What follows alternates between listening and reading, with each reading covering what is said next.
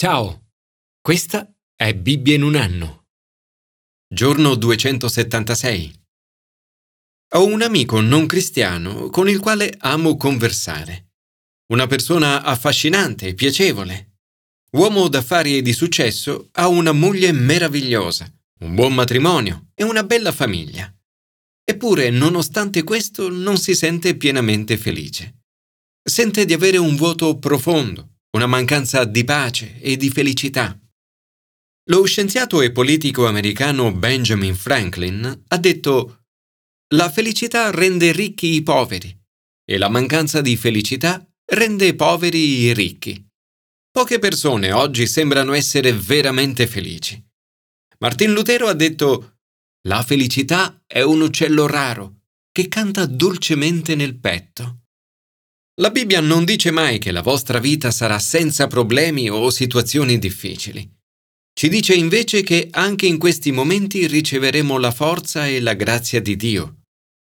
L'Apostolo Paolo ha trovato la chiave per una vita di pace e felicità anche nei momenti di difficoltà.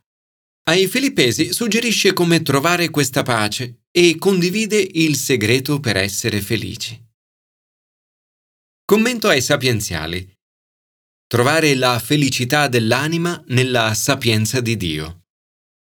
Nelle situazioni difficili della tua vita, come tendi a reagire? Tutti nella vita affrontiamo momenti di difficoltà. L'autore di Proverbi dice Se te ne stai indolente nel giorno della sventura, ben poca è la tua forza. Nei momenti difficili non dovremmo arrenderci e cadere a pezzi. La persona sapiente non cade a pezzi, perché nelle difficoltà cresce in potenza e chi è esperto aumenta di forza. Cerca guida e consiglio perché la vittoria dipende dal numero dei consiglieri. Quando accadono cose cattive, non dovremmo mai chiudere gli occhi e dire io non lo sapevo. Ma come si ottiene questa sapienza? La sapienza di Dio è come il sapore dolce del miele. Sappi che tale è la sapienza per te. Se la trovi, avrai un avvenire e la tua speranza non sarà stroncata. Questa sapienza si trova in modo supremo in Cristo, perché Egli è potenza di Dio e sapienza di Dio. Signore, ti ringrazio perché in Cristo, sapienza di Dio, troviamo la felicità dell'anima. Ti prego di riempirmi oggi con lo Spirito di Gesù, con la sapienza, la gioia e la pace. Commento al Nuovo Testamento. Trovare il segreto in Cristo Gesù. Paolo sta affrontando un momento di tribolazione. Si trova in prigione e particolarmente preoccupato. Eppure scrive non angustiatevi per nulla, ma in ogni circostanza fate presenti a Dio le vostre richieste con preghiere, suppliche e ringraziamenti. E la pace di Dio, che supera ogni intelligenza, custodirà i vostri cuori e le vostre menti in Cristo Gesù. Si tratta di una promessa straordinaria e meravigliosa a cui molte volte mi sono affidato nella mia vita. Corrie ten Boom ha definito la preoccupazione come un ciclo di pensieri inefficienti che girano intorno ad un centro di paura. La preoccupazione può distruggere la nostra vita. Alcune delle nostre preoccupazioni, come quelle di Paolo, sono reali, altre invece non reali. In tutti i casi, una vita appesantita dalle preoccupazioni non è una vita vera. La soluzione di Paolo è di incoraggiarci alla preghiera, portando a Dio le nostre richieste specifiche. In ogni circostanza fate presenti a Dio le vostre richieste con preghiere, suppliche e ringraziamenti. A volte mi è d'aiuto scrivere le mie richieste su un diario o ai margini della mia Bibbia.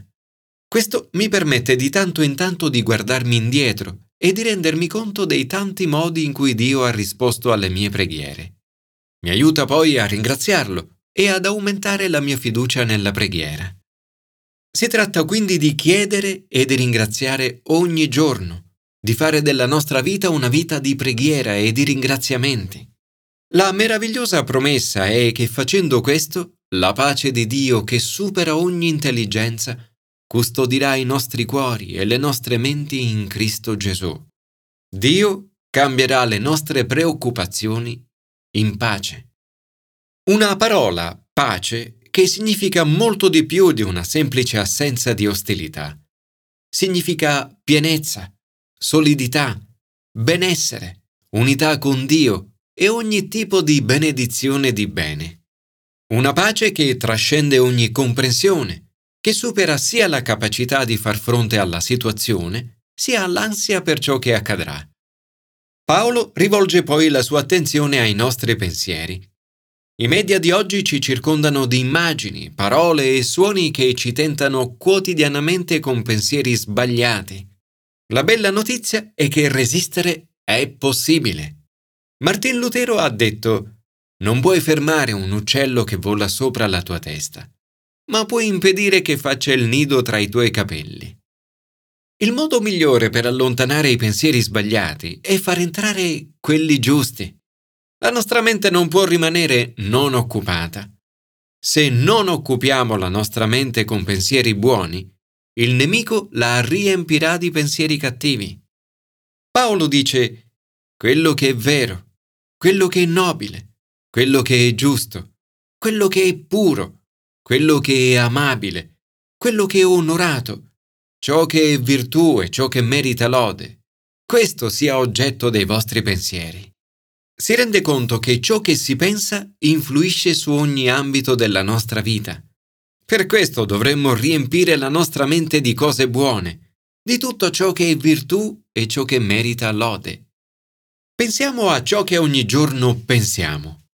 La radice dei nostri problemi è la nostra vita di pensiero.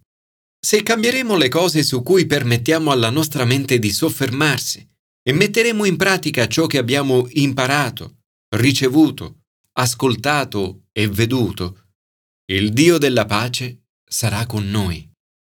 Come in tutte le cose, la parte più difficile è mettere in pratica le cose imparate. E il modo in assoluto più efficace per imparare è esercitarsi, come in un lavoro o nello sport. Esercitarsi ad evitare i litigi, a vivere l'unità con altri fratelli cristiani e a non vivere con l'ansia. Se lo faremo, Paolo promette che il Dio della pace sarà con noi.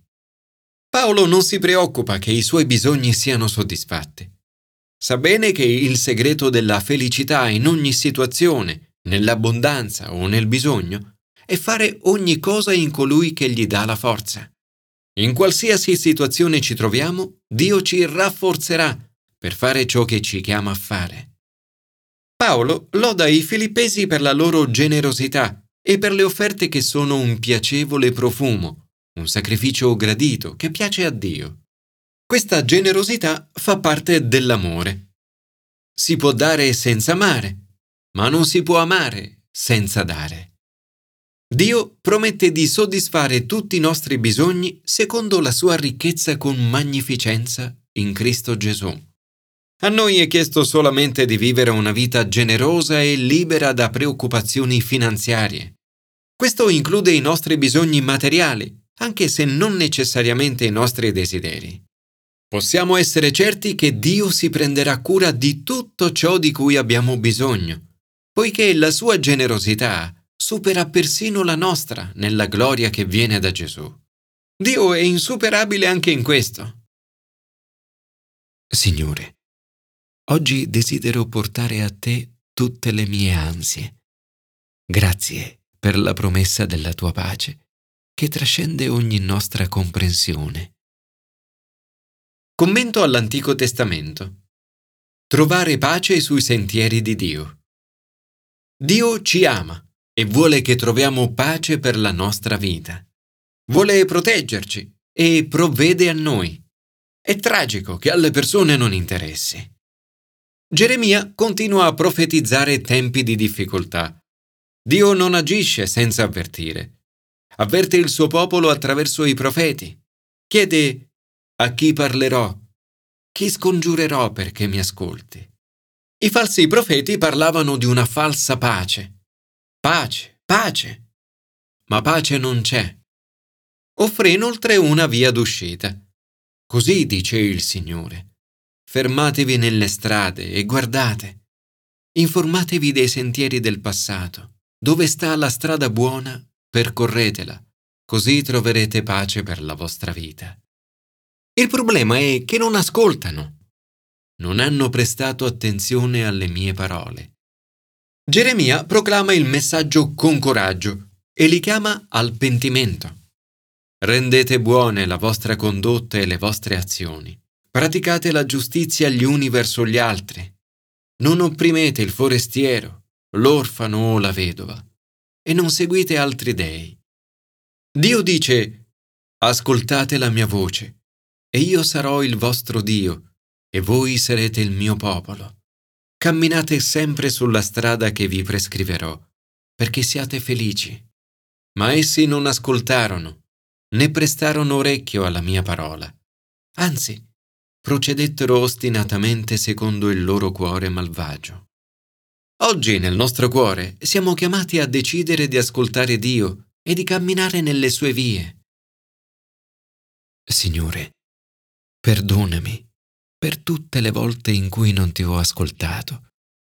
Grazie perché mi prometti che se tornerò ai sentieri eterni e camminerò in essi, troverò riposo e soddisfazione per la mia anima.